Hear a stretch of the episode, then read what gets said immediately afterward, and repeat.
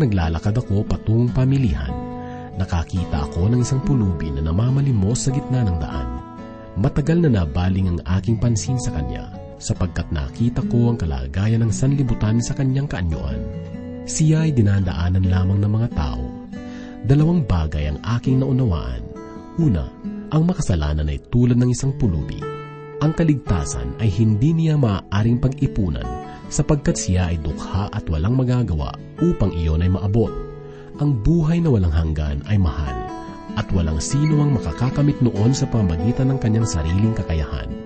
Ang ikalawang bagay na aking napansin ay yaong pagwawalang bahala ng tao sa kanyang espiritual na kalagayan.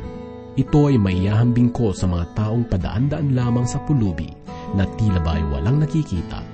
Lahat ng tao ay makasalanan, subalit ang kalagayan na iyon ay madalas na winawalang bahala ng tao sapagkat ng dahil sa kanyang panlabas na kaanyuan, kayamanan at kakayahan, inaakala niya na walang masama sa kanya.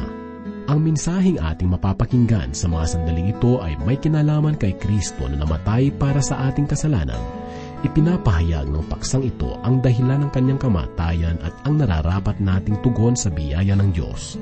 Muli nating buksan ang ating mga Biblia sa unang liham ni Pablo kay Timoteo, ikalawang kabanata, talatang lima hanggang labing lima.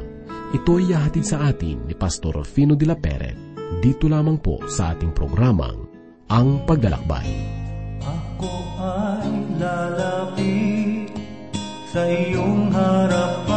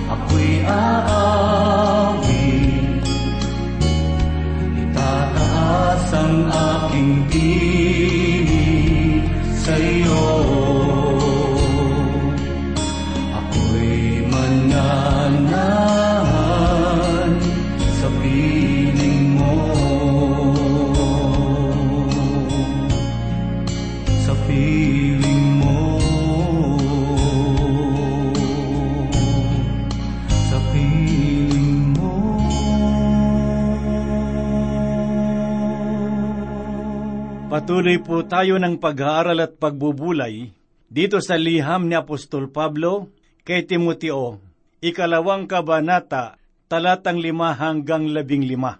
Muli pong sumasa inyo sa oras na ito ang inyong kaibigan at pastor sa Himpapawid, Rufino de la Peret ng Transworld Radio. Noong nakaraan ay nasaksihan po natin ang kabutihan ng Diyos sa buhay ni Pablo at ni Timoteo.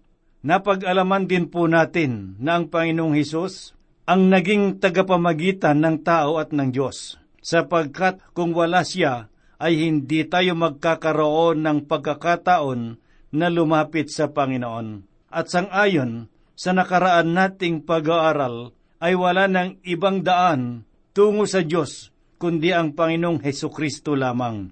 Kadalasan ay inaakala natin ng iglesia ang kasagutan sa ating mga suliranin.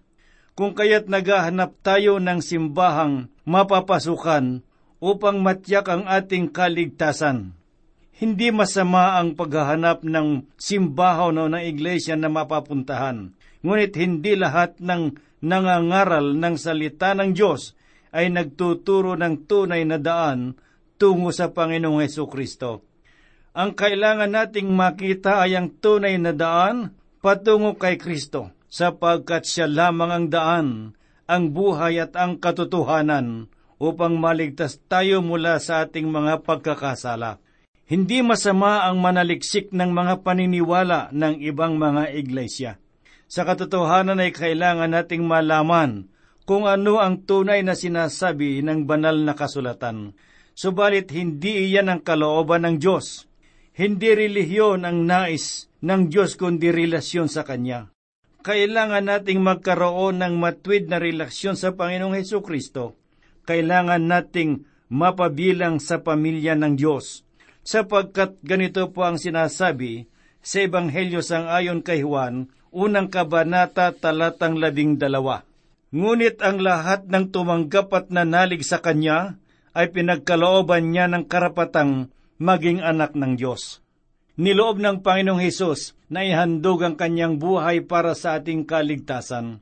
Siya ang naging tagapamagitan ng tao at ng Diyos upang tayo ay makalapit sa Diyos na makapangyarihan sa lahat.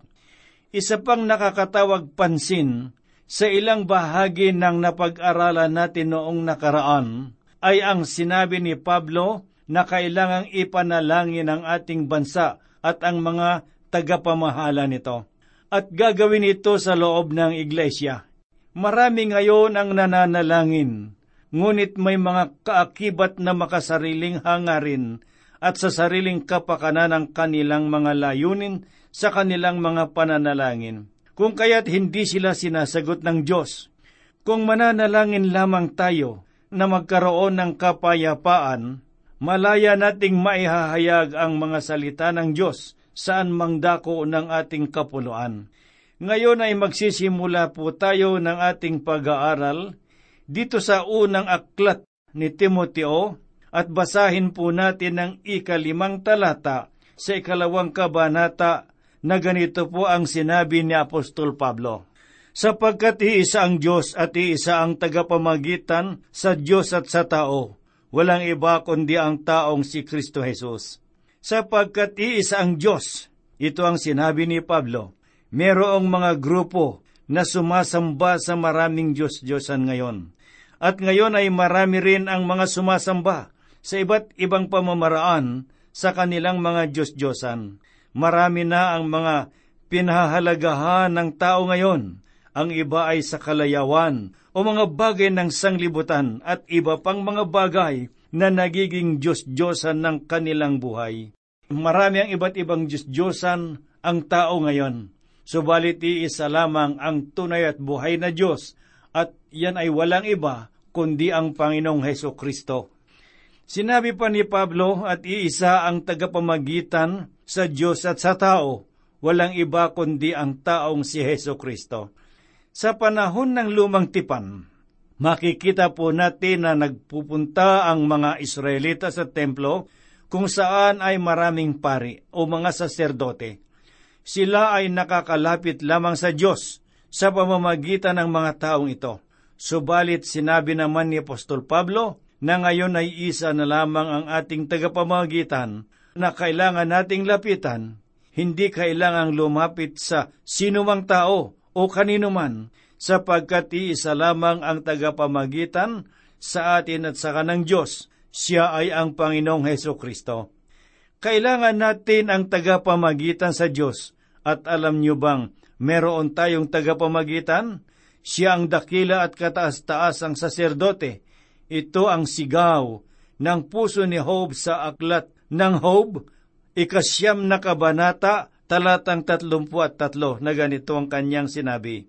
Ngunit sa aming dalaway walang mamamagitan, upang kami paglapitin, iwaksi ang pag-aaway. Hinahangad ni Job na magkaroon sana ng tagapamagitan sa kanya at sa Diyos upang mas lalo siyang maunawaan. Subalit alam ba ninyo na ganito rin ang pakikitungo ng Diyos sa ating lahat ngayon, at tunay na kailangan nating lumapit sa Kanya sapagkat wala ng iba pang makakaunawa sa ating kalagayan ng higit sa pagkakaunawa ng Panginoon sa atin. Kung kayo ay lalapit sa akin, ang sabi ng Panginoong Heso Kristo, bibigyan ko kayo ng kapahingahan para sa inyong mga kaluluwa. Naranasan niya ang damdamin ng tao sapagkat siya ay nagkatawang tao, kaya ginampanan niya ang maging tagapamagitan. Hinawakan niya ang ating kamay. Hindi tayo ang humawak sa kanyang kamay. Ito ang kahangahangang bagay na kanyang ginagawa. Pumarito siya sa sanglibutan upang hanapin at iligtas ang mga naliligaw ng landas.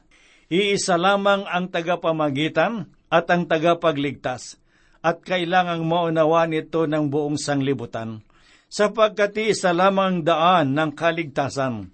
Ito ang sinabi ni Pedro sa mga pinuno ng mga iglesia sa kanyang panahon na makikita po natin sa aklat ng mga gawa sa kabanatang apat talatang labing dalawa na ganito po ang kanyang sinabi.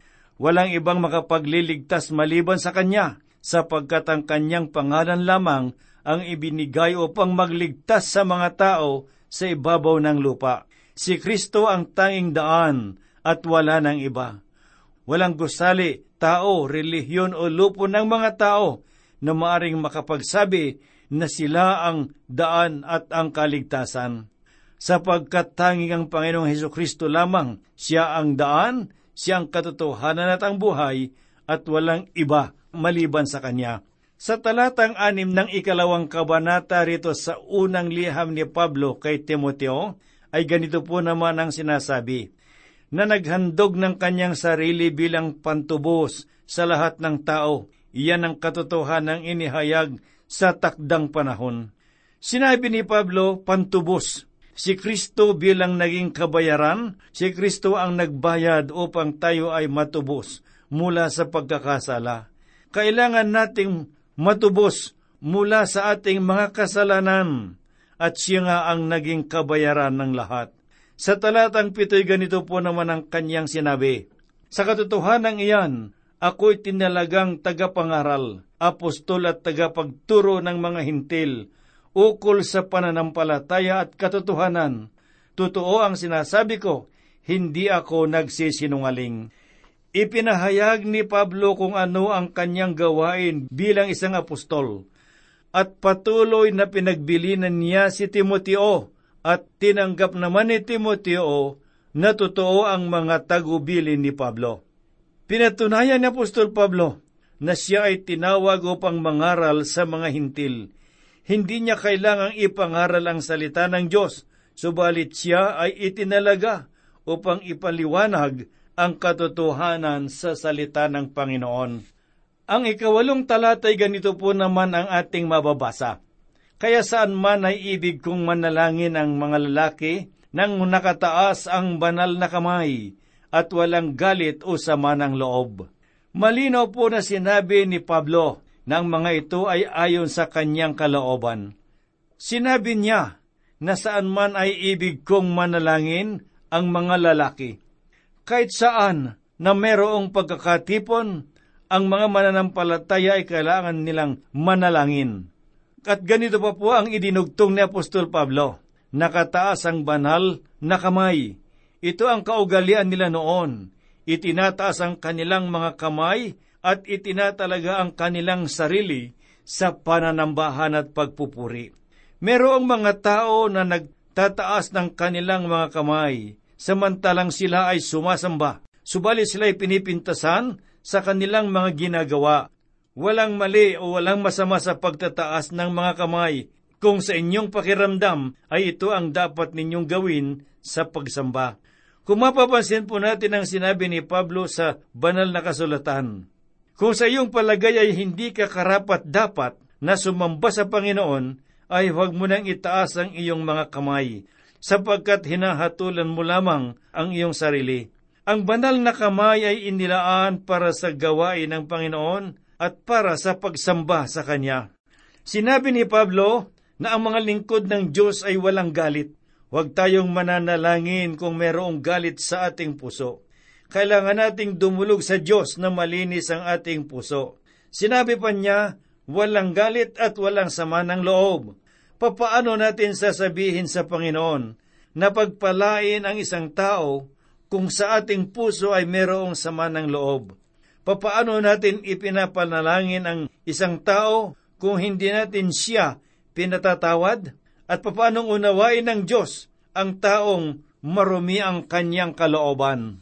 Ang kailangan ay ihandog muna natin ang ating buhay sa Panginoon at tiyakin na walang sama ng loob bago tayo dumulog sa Panginoon at itaas ang ating mga kamay sa ating pananalangin at pagpupuri sa loob ng mga sambahan. Kung minsan ay iniisip natin na hindi naunawa ng Panginoon ang ating pananalangin, sapagkat hindi tayo karapat dapat.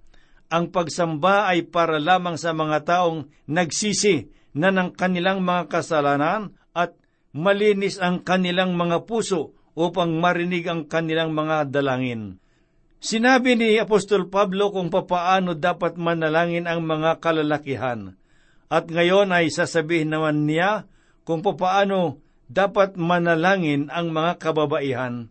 Makikita rin po natin ang wastong pananamit ng mga kababaihan at ang kanilang kalagayan sa iglesia. Ngayon ay nabubuhay tayo sa dalawang pananaw tungkol sa kalagayan ng mga kababaihan sa iglesia. At ginamit ng dalawang pananaw ang talatang ito.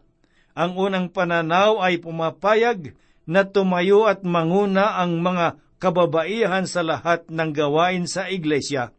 Meron silang mga babaeng pastor, tagapagturo ng mga awitin at mga pinuno.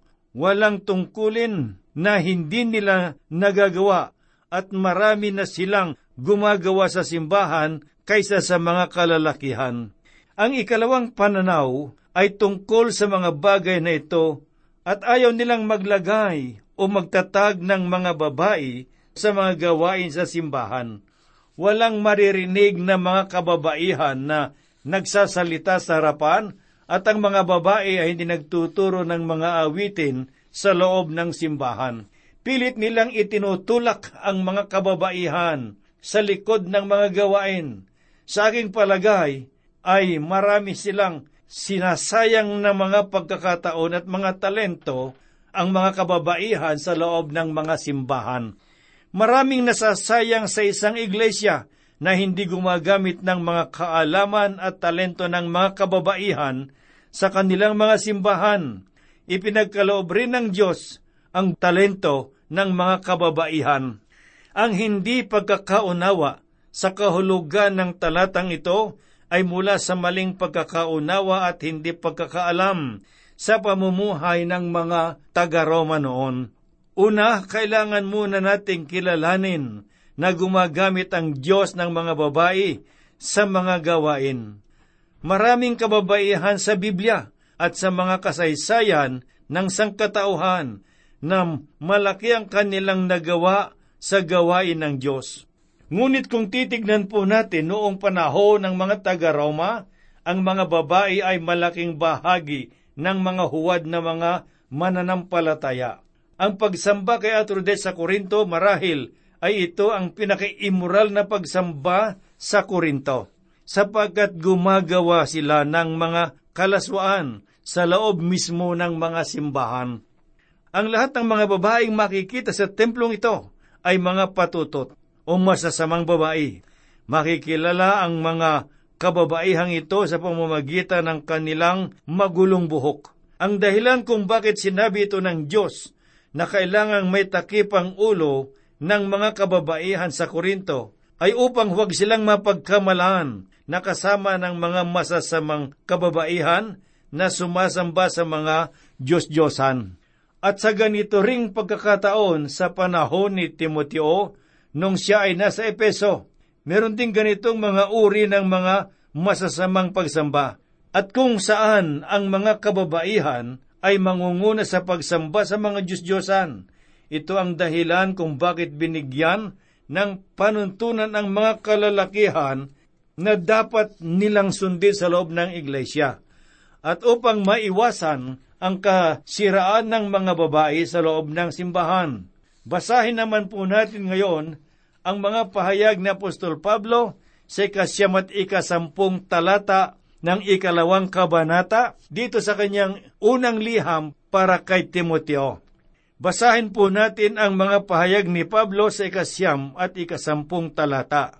Ang mga babae naman ay dapat na maging maayos at mahinhin sa pananamit. Iwasan nila ang labis na pag-aayos ng buhok at pagsusuot ng ginto o pilak o mamahaling damit, at sa halip ay magpakasipag sila sa kahatulan na gaya ng nararapat sa mga babaeng mananampalataya. Sa ikawalong talata ng kabanatang dalawa ay makikita po natin kung paano pinagbilinan ni Pablo ang mga kalalakihan sa kanilang pagsamba at pananalangin. Ngayon ay binigyan naman niya ng panuntunan ang mga kababaihan sa kanilang pananalangin. Itinagubilin ni Pablo ang pamamaraan ng kanilang pananalangin. Binigyan niya ng diin ang panloob na kagandahan sa halip na panglabas. Kailangang manalangin din ang mga kababaihan ng hayagan, subalit hindi sila dapat na lumapit sa Diyos ng walang kaayusan. Nais kong maging malinaw ang sinabi ni Pablo na kailangang manamit ng maayos ang mga babae. Walang masama kung magiging maayos ang panamit ng mga babae isang kaayusan na kabigha-bighani sa paningin ng kanilang mga asawa, sa paningin ng kanilang mga mahal sa buhay. Sa tuwing magsasalita tayo sa harapan ng mga tao o mananalangin, kailangan maging maayos ang inyong sarili. Hindi lamang sa panlabas na kaanyuan, kundi gayon din sa inyong mga kalooban. Hindi ko sinasabi, sabi ni Pablo, na kailangan kayong maging maganda upang maging kaakit-akit. Maraming kababaihan ngayon ang pangkaraniwan na lamang ang kanilang mga anyo, subalit maganda naman ang kanilang kalooban at maganda rin ang kanilang pagdadala ng kanilang mga sarili. Palaging hangarin ng lahat na maging karapat dapat sa Panginoon. Ngunit hindi tayo magiging kalugod-lugod sa pamamagitan ng panlabas na kagandahan lamang ito ang pamamaraan ng mga taga-Roma noon sa kanilang mga pagsamba sa mga Diyos-Diyosan. Kaya't sinabi ni Apostol Pablo na hindi dapat maging ganito ang mga pamamaraan ng pagsamba ng mga mananampalataya. Hindi dahil sa mayroon kayong asawa ay hindi na kailangang mag-ayos. Sapagkat kung hindi kayo maayos o maganda sa harapan ng inyong asawa, papaano pa kaya sa ibang tao? At kung hindi kayo iginagalang ng inyong pamilya, papaano kayo igagalang ng iba? At kung nais ninyong maging maayos sa harapan ng ibang tao, papaano pa kaya sa harapan ng Panginoon? Sinabi ni Apostol Pablo na maging kagalang-galang ang kanilang kaayusan at gayon din ang kanilang kalaoban. Sa sulat ni Pablo sa unang Timoteo, ikalawang kabanata talatang labing isa't labing dalawa, ay ganito po ang sinabi, ang babae dapat na makinig ng matahimik at may ganap na pagpapasakop. Hindi ko pinahintulutan ng babae na magturo o mamuno sa mga lalaki. Dapat siyang maging tahimik. Merong kinalaman ang mga bagay na ito sa kanilang pagtuturo ng mga doktrina. Kailangan nating alalahanin na ang mga babae sa kanilang panahon ay nangunguna sa mga hidwang pananampalataya at pawang mga kahalayan ang kanilang nalalaman. Kaya't pinag-iingat ni Pablo ang mga iglesia sa pangunguna ng mga kababaihan upang maiwasang lumabas pa sa kanilang mga bibig ang mga mahahalay nilang kalikasan. At makikita rin natin sa anyo ni Kristo na ipinagbabawal ni Pablo na magsalita ang babae sa kanilang mga pagtitipon. At sa talatang labing tatlo hanggang labing lima, ganito po naman ang ating makikita. Sapagkat si Adan ang unang nilalang, at pagkatapos ay si Eva, at hindi nadaya si Adan. Si Eva ang nadaya at nagkasala, subalit maliligtas ang babae sa kanyang panganganak kung mananatili siyang mananampalataya, umiibig at malinis na taglay ang kanyang kahinahunan. Ang pagkakasala ni Eva ang nagdulot ng kasalanan sa sanglibutan. Sa tuwing magsisilang ang isang babae ng isang sanggol, ay nagdadala rin siya ng mga makasalanan sa sanglibutan. Subalit si Maria ang ginamit ng Diyos na naghatid ng tagapagligtas sa sanglibutan. Subalit kailangan muna nating kilalanin si Kristo na ating tagapagligtas at Panginoon upang maunawaan natin ang mga bagay na ito. Ginamit ng Diyos ang isang babae upang magkaroon ng kaligtasan ng sanglibutan. Ang bawat tao ay maliligtas sa pamamagitan lamang ng pananampalataya at gayon din naman ang mga babae. Wala tayong pagkakaiba. Kailangan din nilang lumago sa pag-ibig at kabanalan na tulad din ng mga kalalakihan. Iisa lamang tayo kay Kristo. Walang babae o lalaki, malaya o alipin, matanda o bata, meron tayong pagkakataon upang maligtas, subalit diyan ay nasa personal na pagpapasya ng tao. Kailangang malaman ng bawat isa sa atin na si Yesu Kristo lamang ang tagapagligtas. Ang pagsamba ay para sa lahat at hindi sa iilan lamang. At sa bahaging ito ng liham ni Pablo kay Timoteo, ay makikita natin na kailangan nating ipakita sa Panginoon ang nararapat na pagsamba. Subalit ang katanungang nais kong iwan sa inyo ngayon mga kaibigan at mga kapatid, ay kung kayo ba ay karapat dapat na magbigay ng pagpupuri at pagsamba sa Panginoon, sapagkat maaring itinataas natin ang ating mga kabay, subalit hindi naman kalugod-lugod ang ating buhay sa Diyos maaring magaling kang gumamit ng magagandang pananalita, subalit hindi naman maayos ang iyong kaugnayan sa Diyos. Kaya nga't mga minamahal na mga kapatid, ayusin muna ninyo ang inyong mga kalagayan at inyong mga buhay ay maging matuwid sa harapan ng Diyos upang tayo ay maging karapat dapat at kalugod-lugod na magpupuri sa Kanya.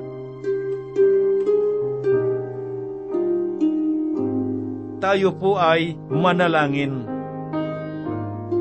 Maibigin at mapagpalang Ama, Diyos naming makapangyarihan sa lahat, kami po ay nagpupurit nagpapasalamat sa iyo sapagkat patuloy mo po kaming ginagabayan sa aming mga pag-aaral.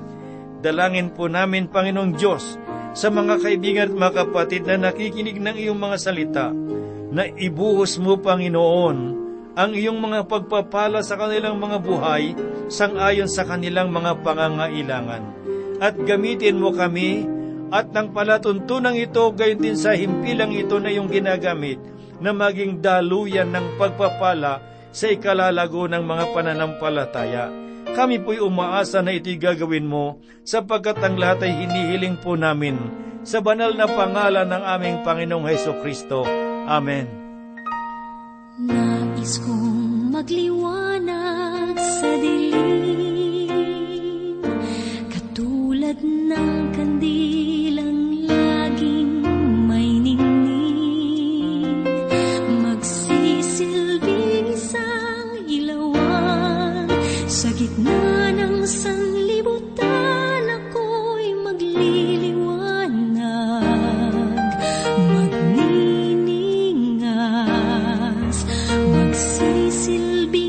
白。